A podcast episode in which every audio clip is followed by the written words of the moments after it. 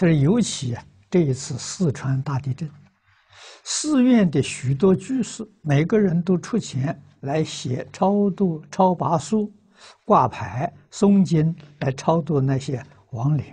若直接把钱寄到灾区援助，是否更好？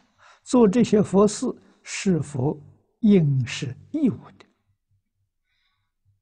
啊，那么这个就要看，哎，各个道场，这个道风不相同。啊，现在这个时代，我们一定要认清楚，现在时代是民主、自由、开放，只要不触犯法律哎。他都可以做，啊，那么是义务去做还是收钱去做呢？这个是寺院自己决定，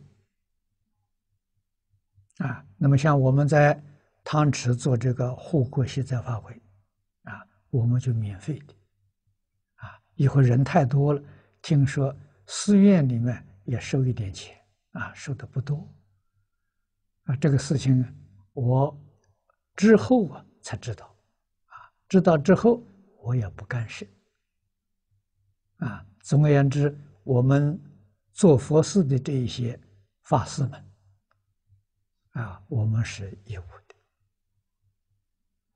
啊，那么道场因为这个发发挥的时间很长，七百天，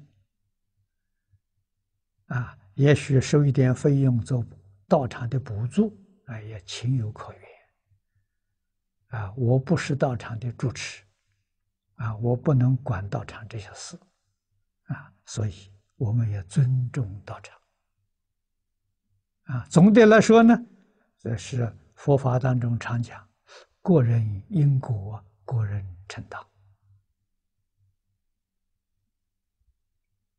啊，这就对了。嗯